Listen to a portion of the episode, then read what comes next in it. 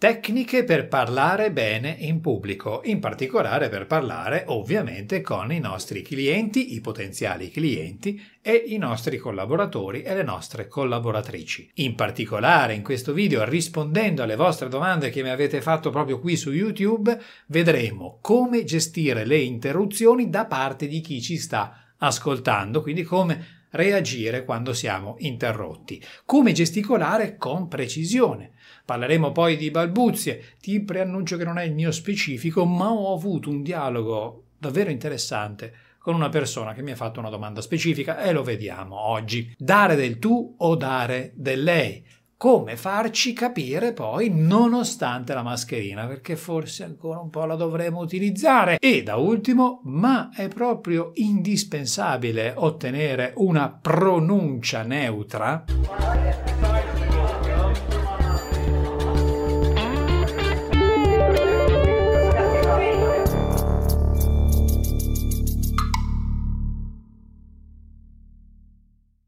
Se anche tu vuoi farmi la tua domanda, scrivila qua sotto nei commenti, scrivimi che cosa ti piacerebbe approfondire su come parlare in pubblico, come parlare interagire con i clienti, i potenziali clienti e i collaboratori e con tutte le persone e che cosa ti piacerebbe capire e sapere di più. Anzi, siccome ogni settimana io pubblico video nuovi su questi contenuti, beh, ti consiglio l'iscrizione al canale e naturalmente tin campanella. Io sono Stefano, sono specialista in public speaking pratico. Aiuto imprenditori, manager e professionisti a parlare con sempre maggiore sicurezza per farsi ascoltare dai clienti, i potenziali clienti e i collaboratori e le collaboratrici. Ah, e ti consiglio anche di lavorare sul tuo senso di sicurezza quando parli e interagisci con le persone, con i clienti, con i collaboratori.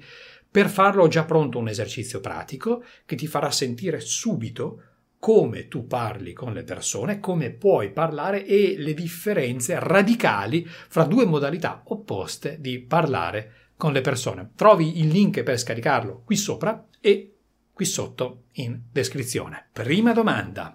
Margherita chiede, grazie Stefano per questo video, fra un po' vi faccio vedere anche qual è il video, con informazioni e suggerimenti davvero preziosi. Una domanda, e se una pausa, una persona dice se una pausa significa se durante una pausa una persona del pubblico interrompe per fare una domanda o un intervento proprio approfittando della pausa, allora che cosa fare se, mentre sto facendo una pausa all'interno del mio discorso, come l'ho appena fatta adesso, e una persona mi interrompe, quindi si infila dentro la mia pausa. Prima di tutto dobbiamo distinguere la pausa da una sosta.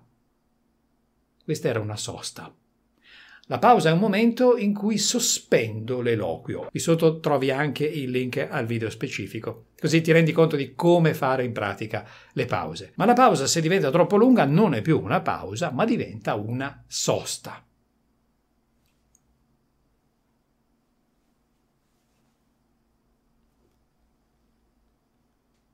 Questo punto chi ti ascolta è preso dall'angoscia, dice che succede perché noi temiamo i silenzi. E quindi abbiamo bisogno di riempire i silenzi. Oppure aveva proprio bisogno di fare una domanda ed ecco che si infila e a tradimento. Ora, se ti trovi in una situazione in cui stai presentando una relazione ai tuoi interlocutori, magari durante una riunione aziendale, e non vuoi essere interrotto o interrotta, allora, qualora la persona dovesse entrare a tradimento, ecco che la interrompi tu a tua volta, gentilmente le dici ah, un momento, prima preferisco finire e le domande al termine. Uno. Due, se invece preferisci un'interazione più vivace, puoi rispondere tranquillamente a questa persona e poi riprendere il filo del discorso. Seconda domanda, e ti ricordo che il link al video sulle pause Ecco sotto in descrizione. Seconda domanda, io gesticolo veramente troppo. Ci sono esercizi che mi possono aiutare? Allora Giovanni, sì, ci sono esercizi che ti possono aiutare e ti ribadisco che sono gli stessi del video che tu hai visto e sotto questo video tu mi hai commentato e fatto questa domanda. In particolare il focus, cioè la capacità di essere presenti esattamente in quello che stiamo dicendo. Il nostro problema, di cui parlo in un altro video specifico, magari ti linko anche questo qua sotto, è che noi quando stiamo parlando, cioè stiamo mandando questo messaggio ad alta voce, quando diciamo una frase, stiamo contemporaneamente già pensando alla frase successiva. E quindi facciamo un po' di confusione cognitiva fra ciò che stiamo dicendo e quindi il nostro interlocutore sta ascoltando in quell'esatto momento e ciò che invece diremo fra poco e ciò che diremo anche dopo, perché magari noi vogliamo arrivare là in fondo a quel risultato del nostro intervento, magari stiamo presentando un prodotto, un servizio o una nuova idea durante una riunione. Ebbene, questo rischia di farci fare confusione. Dobbiamo allora lavorare sulla nostra concentrazione su ciò che stiamo dicendo. In questo può aiutarci la stessa gestualità. Come hai visto adesso io ho fatto questo gesto, può aiutarci, piccola pausa, la stessa gestualità. Questo potenzia il mio messaggio, ma soprattutto potenzia la mia sicurezza e l'ordine delle mie idee. Ti ricordo che qui sotto c'è il link al video con gli esercizi sul gesto. Terza domanda. Ciao, per la balbuzie che esercizi consigli? Tanti puntini di sospensione e una bellissima parentesi che mi ha colpito. Non mi dire vai dal logopedista, ci ho già provato. Ci ho provato già la mia prima pulsione fu proprio questa, di dire vai dal logopedista o dalla logopedista, perché è un punto di cui io non mi occupo specificamente. E allora che cosa ho fatto? Ho consigliato di rivedere il video sulla velocità dell'eloquio, cioè come parlare più lentamente e quindi meno velocemente, e questo ti aiuta nella concentrazione. E questa persona mi ha detto che sì, può essere utile, però mi dice, eh, nel momento in cui io sto interagendo con una persona, sto dialogando, eh, e quindi c'è un momento di eh, interazione più serrato con questa persona, e beh, lì diventa impegnativo. Sì, anche qui torna utile l'esercizio sul focus e ti lascio sempre qua sotto il link sulla focalizzazione ed è ciò di cui ho parlato prima quando ho parlato di questa differita fra il pensiero e la parola, cioè noi parliamo, pensiamo a quello che vogliamo dire dopo, ma tra il pensiero e eh, la frase che diremo effettivamente alla persona c'è una differita, c'è un lasso di tempo, è un passaggio di tempo. Questo è utile per chi soffre di balbuzie, può aiutare. Non è la soluzione perché non mi sento di dire che sia questo perché non è il mio specifico, ma certamente può essere d'aiuto. Per alcune persone è stato utile all'interno di un percorso aziendale che mirava a lavorare sulle presentazioni per clienti e collaboratori, persone che soffrivano di balbuzie e si sono sentite aiutate da questi strumenti. Ti chiedo a questo punto se ti trovi in questa situazione, guardando questi video, come li trovi? E se ritieni che possano essere utili. E se vuoi commentare qua sotto mi farebbe super piacere. Vediamo la domanda successiva. Nella quarta domanda ricompare Margherita che dice ciao Stefano, grazie per i tuoi consigli e suggerimenti, sempre chiari e soprattutto pratici. Beh, questo fa sempre bene, sentirselo dire, perciò lo leggo così. Mi, mi, tira su sempre. Una domanda: il tuo consiglio di usare il tu per un libro vale anche per un post su LinkedIn o su un altro social? Io scrivo su LinkedIn nello specifico il tu, dare del tu.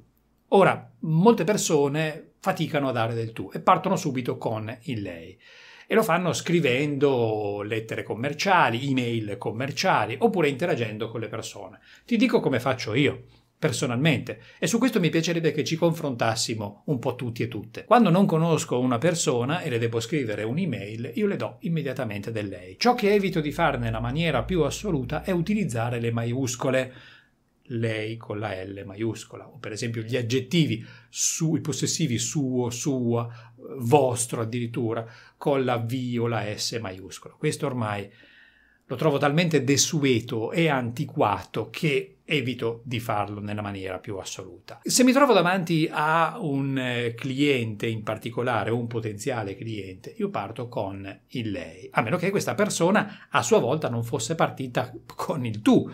Parto con il lei, se poi questa persona passa al tu, eh, io passo al tu a mia volta. Se me lo chiede, io le rispondo sì, super volentieri, passiamo al tu. Io sono convinto di questo. Non è dal tu o da lei che si può ricavare il rispetto o meno di una persona. Perché io posso dare del lei a una persona e poi quando volta l'angolo posso mandarla nel mio cuoricino a quel paese. Il punto è un altro. Il punto è che dobbiamo anche lavorare come ci sentiamo lì sul momento. Secondo me dobbiamo sentire che cosa possiamo dare a quella persona, se del tu o del lei. Durante invece le interazioni su LinkedIn, sui social e nei post, sempre e rigorosamente il tu, perché il social prevede questa situazione di tono informale. Vediamo la quinta domanda.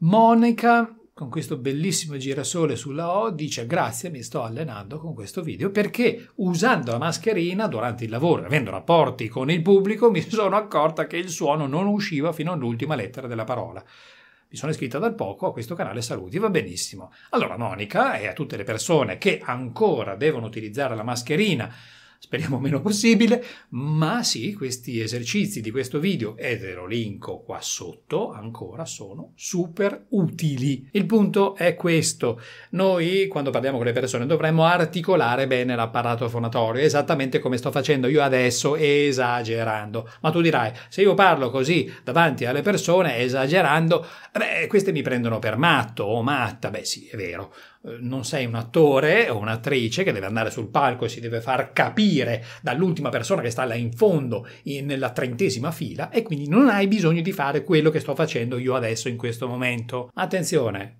quello che facevo poco fa e adesso non lo sto più facendo, diciamo che è una sorta di insieme di flessioni, sono gli addominali, e cioè sono una serie di esercizi che mi permettono di rinforzare la mia capacità di articolazione in modo tale che poi quando parlerò in modo naturale con le persone, beh, questa capacità mi rimarrà dentro, esattamente come gli addominali che avrò formato per poter magari giocare a una partita di calcio o di pallavolo. Durante la partita di, di calcio o di pallavolo non mi metto a fare gli addominali, ma durante l'allenamento, eh sì, è lì li devo fare.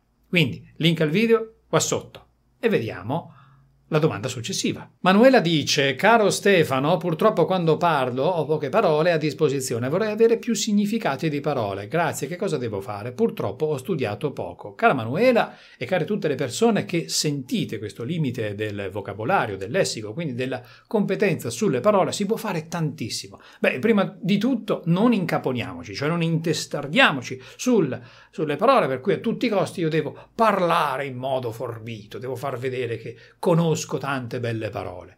Anzi, potrebbe essere, eh, potremmo ottenere in questo modo un eh, risultato contrario. Dobbiamo cercare di essere quanto più semplici possibili quando parliamo con le persone, sia anche quando parliamo con clienti, potenziali clienti, con i nostri collaboratori. Allora attenzione, quando parliamo con i clienti non dobbiamo scendere in linguaggio troppo tecnico, ma dobbiamo essere semplici tranne nel momento in cui queste persone ci chiederanno di entrare nello specifico, nei dettagli tecnici di un prodotto o di un servizio. Con i collaboratori invece eh, dobbiamo parlare semplicemente lo stesso linguaggio. Per esempio, tra medici si parla il medichese, tra avvocati l'avvocatese, non c'è alternativa.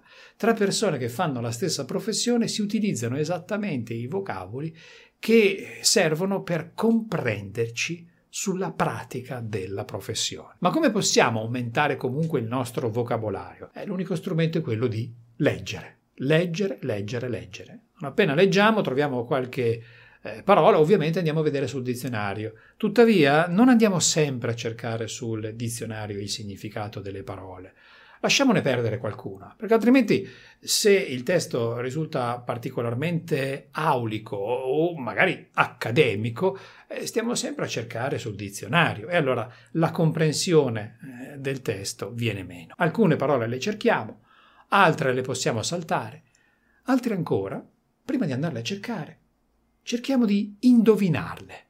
Cerchiamo cioè di capire noi a intuito che cosa potrebbero significare. Fatto questo, andiamo a controllare se abbiamo indovinato. Lo strumento più potente poi per riuscire a indovinare sempre di più nel tempo è vedere come è fatta la parola, cioè dobbiamo scomporla in pezzi. Facciamo un esempio. La parola distrazione si compone di distrazione, cioè significa trarre altrove, quindi cambiare una direzione. Distogliere a sua volta si compone di dis togliere, cioè togliere quindi altrove togliere questa persona e portarla in un'altra situazione. Disfunzionale, allora, significherà negare ciò che è funzionale, portarla altrove, in senso addirittura negativo. Quindi disfunzionale non è funzionale. Disarticolato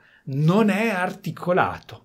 Insomma, quando noi lavoriamo sull'etimologia delle parole, abbiamo la possibilità di scoprire dei meccanismi delle parole che possono essere ricorsivi, cioè si possono ripetere in altre parole.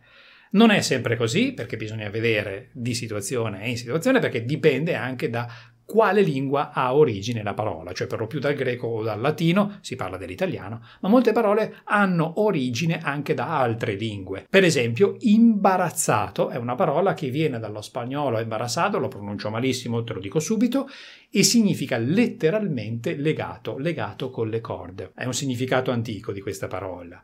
Perciò quando noi ci sentiamo imbarazzati ci sentiamo in qualche modo legati, imprigionati e vorremmo scioglierci e liberarci da quella situazione che ci crea un disagio, disagio, cioè la negazione dell'agio. Patrizia ci chiede, grazie per l'aiuto, io sono tra quelle persone che preferisce stare zitta per colpa della mia cadenza marcata napoletana. Anzi, grazie per il sostegno della cadenza che può essere carina.